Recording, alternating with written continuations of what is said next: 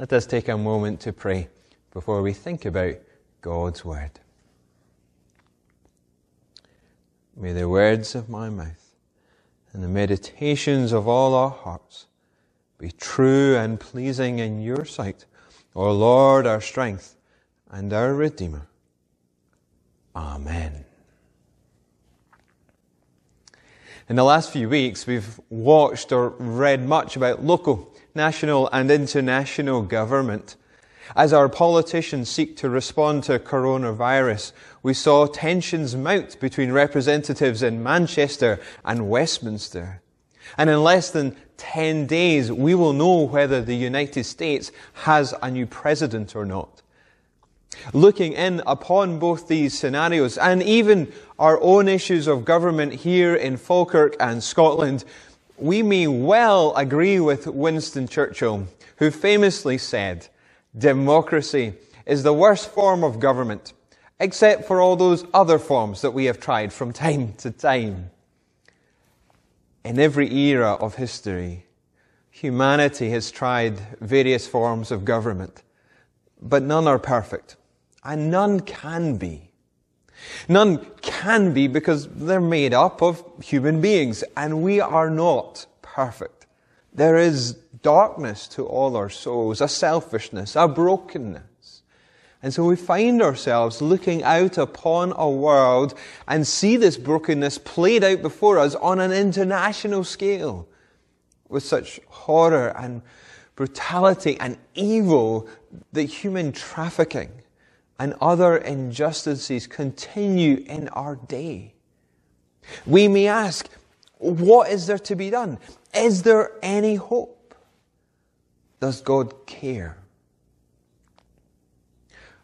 But God has not been silent, for the Scriptures never dodge the darkness in our world, even in our own lives. For through the Bible, we're helped to see that the darkness of our world is not the only or the fundamental reality of things. The darkness is not all of the story. It is not the end of the story. There is more to come. There can be hope. There is hope. In our passage today, we are at the end of a portion in which God has been trying to persuade Israel to put their trust in Him. Yet they have not listened.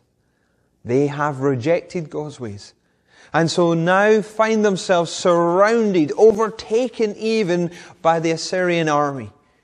Darkness appears to be on all sides.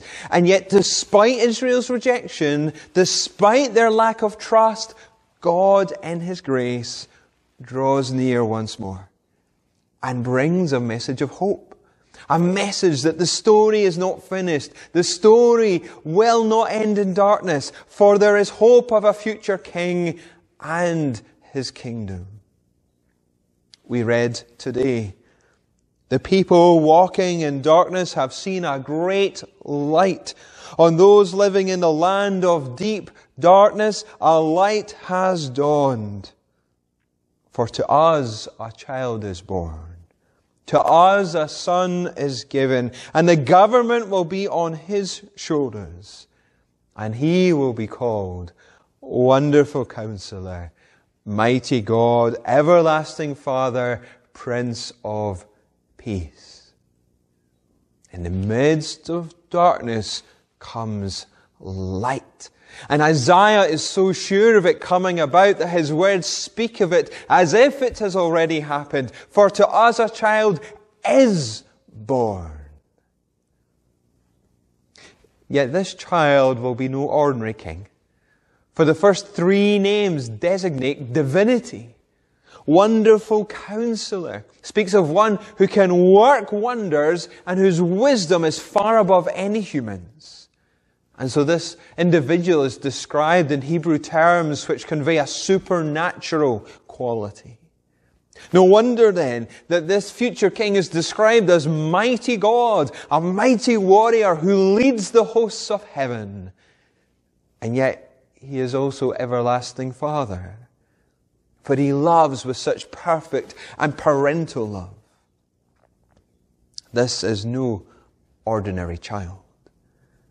But it is a human child nonetheless, as confirmed for us by the title Prince of Peace, where prince is always used in the Scriptures of human leaders. Through Isaiah, God brings a message of hope. That the story is not ending here. The darkness will not prevail, for the odds will be overcome by this future king. Indeed, that is why we read here in the reference of verse 4 to Midian, which points us back to the book of Judges. At that time, Israel once more was surrounded by a vast multitude of the enemy, swarming over the land, and yet the Lord defeats this foe with a mere 300 individuals, led by the trembling Gideon. Israel felt powerless at that time. Israel thought the darkness would win out, but the Lord brought a different ending. For as in the day of Midian's defeat, the Lord broke the rod and broke the bar.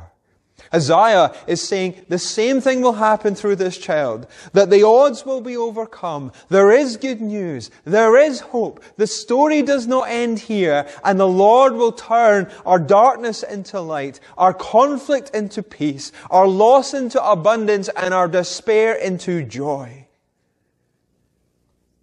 And He will do this in the coming of a child who is no mere human being, a child who would then grow up and one day begin to fulfill these words of prophecy, such that we read in the book of Matthew, Jesus went and lived in Capernaum, which was by the lake in the area of Zebulun and Naphtali, to fulfill what was said through the prophet Isaiah, land of Zebulun and land of Naphtali, the way of the sea, beyond the Jordan, Galilee of the Gentiles. The people living in darkness have seen a great light. And those living in the land of the shadow of death, a light has dawned. From that time on, Jesus began to preach, repent, for the kingdom of heaven has come near. In the person of Jesus, this prophecy began to be fulfilled. The king had come, and so his kingdom was breaking into this world. It had come near. As we read through the four Gospels of the New Testament, we see signs of God's kingdom breaking in. We see signs of the one who is Wonderful Counselor, Mighty God, Everlasting Father, Prince of Peace.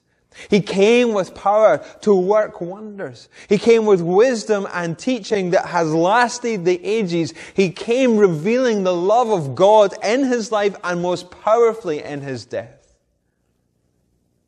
Jesus was this promised King. The King who ensured that the story would not end in darkness, but that light had dawned, and yet this Jesus is not dead. He is not a myth or a child's story or a relic of history, but He is the living one, everlasting. For He was raised to life, and He will return to bring the fullness of the kingdom into reality. I wonder, friends, do you know this Jesus? Do you know this living King? Because without faith in Him, without relationship with Him, all we are left with are the worst forms of government that we as a species have tried from time to time. But Jesus came saying, I am the light of the world. Whoever follows me will never walk in darkness, but will have the light of life. Darkness does not need to be our only or fundamental reality. For in Jesus there is hope. He is our living King, and one day, His kingdom will be all that there is. Hallelujah. Now, Isaiah's prophecy also gives us some details of that kingdom. For we read today Of the greatness of his government and peace there will be no end. He will reign on David's throne and over his kingdom, establishing and upholding it with justice and righteousness from that time on and forever. There are some very key words in this verse. Peace, for example, is the Hebrew word shalom, referring to a well-being or wholeness which impacts all of an individual's life and all life between individuals. In that future kingdom where shalom exists, all things are whole, healthy, and complete. The experience of shalom will be spiritual, physical, psychological, and social.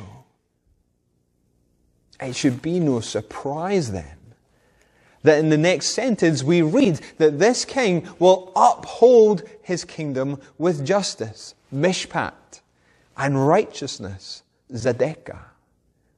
Tim Keller, in his book on generous justice, argues that when we see these two words close to one another, as in this verse, then the best English expression of our time to convey its meaning could be social justice.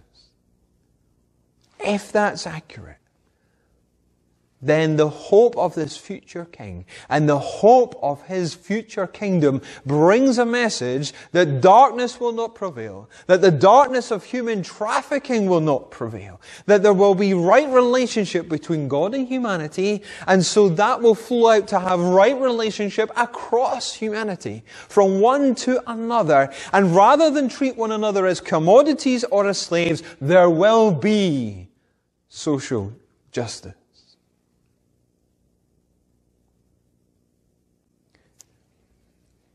But is it all just future?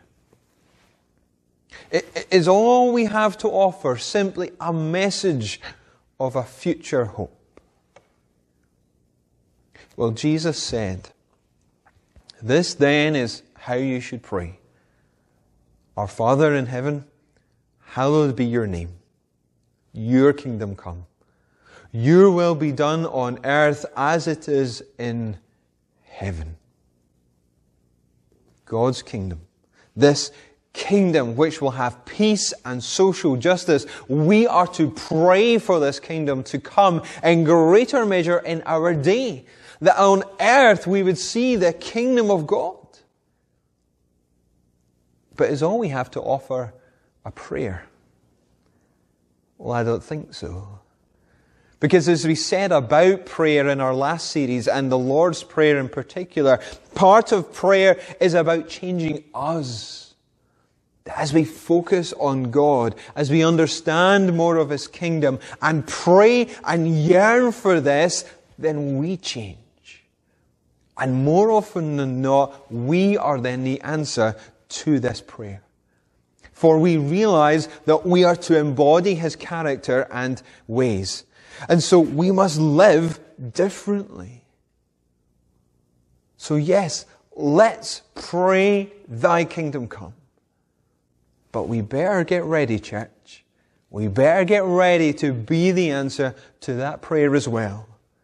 For through you, God might do a work of bringing justice upon the earth.